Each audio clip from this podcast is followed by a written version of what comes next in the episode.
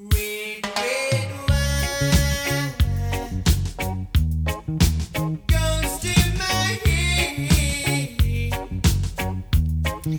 Vamos con nuestra sección de puro vino y hoy le hemos propuesto a nuestro experto, al sumiller y gerente de pura cepa, Juan Francisco Carmona, que nos hable de una, de una costumbre que hay, sobre todo en la zona de, de Centro Europa, que es tomar el vino caliente. Imagino que no valdrá cualquier vino para esto, pero vamos a preguntarle al experto. Juan Francisco, buenas tardes. Hola, buenas tardes, ¿qué tal? No hay, mucho, no hay mucha costumbre aquí en, en España de tomar vino, vino caliente y hay veces que es lo que te pide el cuerpo, ¿eh? La verdad que, bueno, yo creo que sobre todo en nuestra zona, porque no, no tenemos la suerte, bueno, la suerte o no, de tener muchos días como los que estamos viviendo estos días. Hoy sí que apetece mucho un vino caliente, pero es cierto que no, no tenemos esa climatología. Esto es muy, muy típico, o bastante típico, tampoco se consuma todo el año, pero sí que por las fechas navideñas, en torno a noviembre y diciembre, en todo el centro de Europa. Sobre todo yo lo recuerdo que era muy típico en, algún viaje a Londres, en los mercados de. En los mercados navideños. Mm. En los mercados navideños siempre había algún puestecito que además son súper humeantes porque están cocinando el vino. Y, es divertido. Claro, te pones la tacita ahí caliente, ¿no? O el vaso que te den y claro, no solamente entras en calor porque bebes, sino porque los tienes ahí en la, en la mano. ¿Pero es, es cualquier vino o, es un vino que, que se hace para eso? Normalmente se suele hacer con vinos tintos ligeritos y la clave fundamental un poco, eh, o sea, en, lo que se basa es en, cocinarlo con especias, sobre todo con, un poquito de piel de naranja y luego sobre todo por el tema de la canela, el clavo, el anís estrellado. Bueno, hay una serie de especias que, que, lo acompañan un poquito. Normalmente se suelen tostar un poquito las especias añadir el vino a cocinar, se cocina a fuego lentito y se pone un poquito de azúcar. Se consigue como una bebida muy agradable, así un poco dulce y evidentemente con un poquito menos de alcohol porque evapora un poco y, es muy agradable de tomar para entrar en calor en el, en el invierno. Yo tuve la suerte de probarlo. Es cierto que que rompe un poco, el, te contrasta un poco en la mente, ¿no? Porque como estamos tan acostumbrados a que los vinos se sirven en una copa y frío o, a temperatura, a temperado para su consumo, pues beber algo así caliente nos contrasta un poco, pero es muy agradable de tomar. Claro, es un poco como, como nos pasa a nosotros en verano con la sangría o el tinto de verano. Son, son alternativas, en nuestro caso la, la demanda o la necesidad se creó sobre todo en verano para refrescarnos, ¿no? Y tomamos este vino así y, y ellos lo han hecho de esa manera también, ¿no? Es, es un poco parecido, ¿no? a la sangría. Yo creo que la, sangría sería la antítesis, ¿no? El lado opuesto, llevarnos al, otro extremo. Si, digamos que, que eh, hacer que el vino sea todo lo contrario a lo que es, pero llevándolo al lado frío. Mira, yo tengo, eh, no sé si alguna, bueno, no sé si lo hemos comentado alguna vez, pero yo antes de Sumiller era barista, yo me dedicaba al café y bueno, me sigo dedicando mucho al café.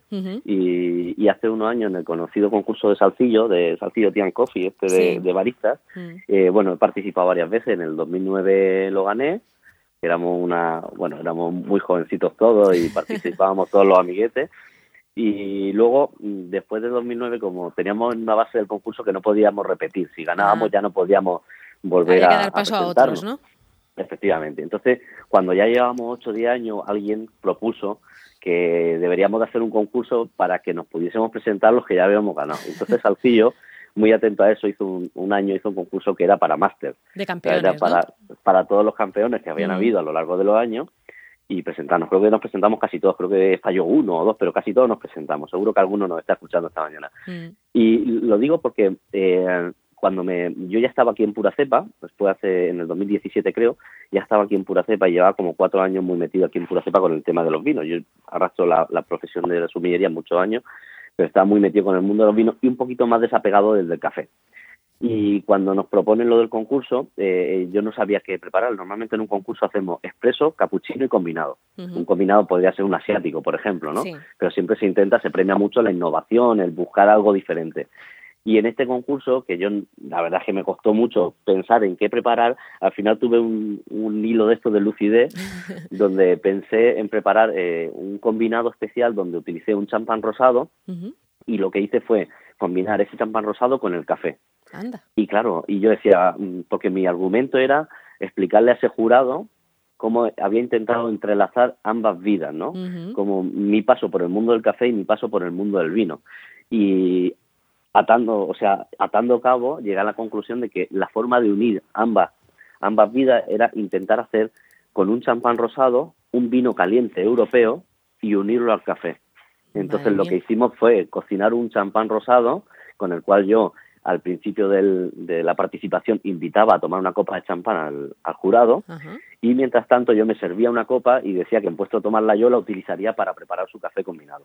Y con esa copa de champán la cocinaba, como hemos hablado, con un poquito de canela, eh, naranja, anís estrellado, clavo, eh, todo este tipo de especias que acompañan muy bien al vino caliente y que además eh, eh, viven un poquito en el mundo, en el mismo mundo aromático que el mundo del café, que huele mucho a la especia, al cacao. es un poco lo que, lo que se pone a un asiático, por ejemplo, ¿no? Algunas de esas por ejemplo, sí. Mm. Y entonces, pensando que, que, iba a quedar muy bien, la verdad es que hice varias pruebas y quedaba muy bien. me imagino que no hiciste el experimento ahí en el concurso en directo, lo había probado antes, ¿no?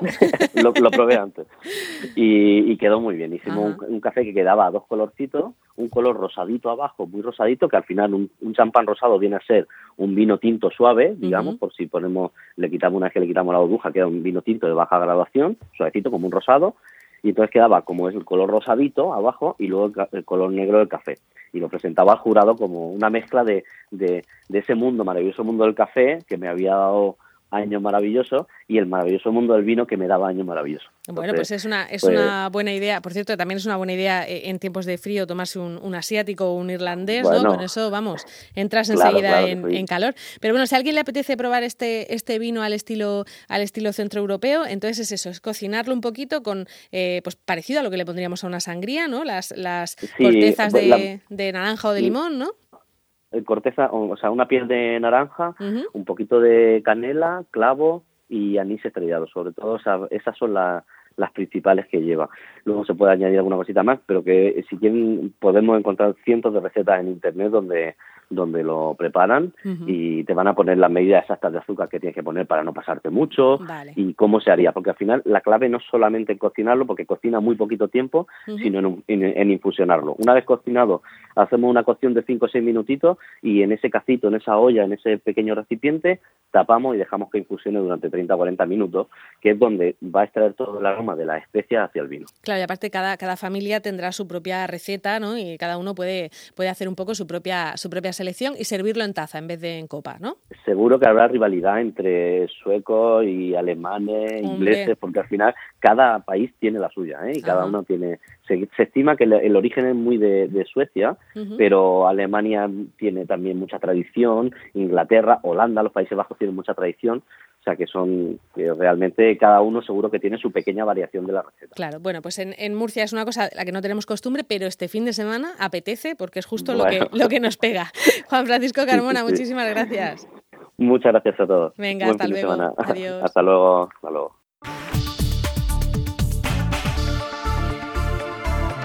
Onda Regional de Murcia. La radio de utilidad pública.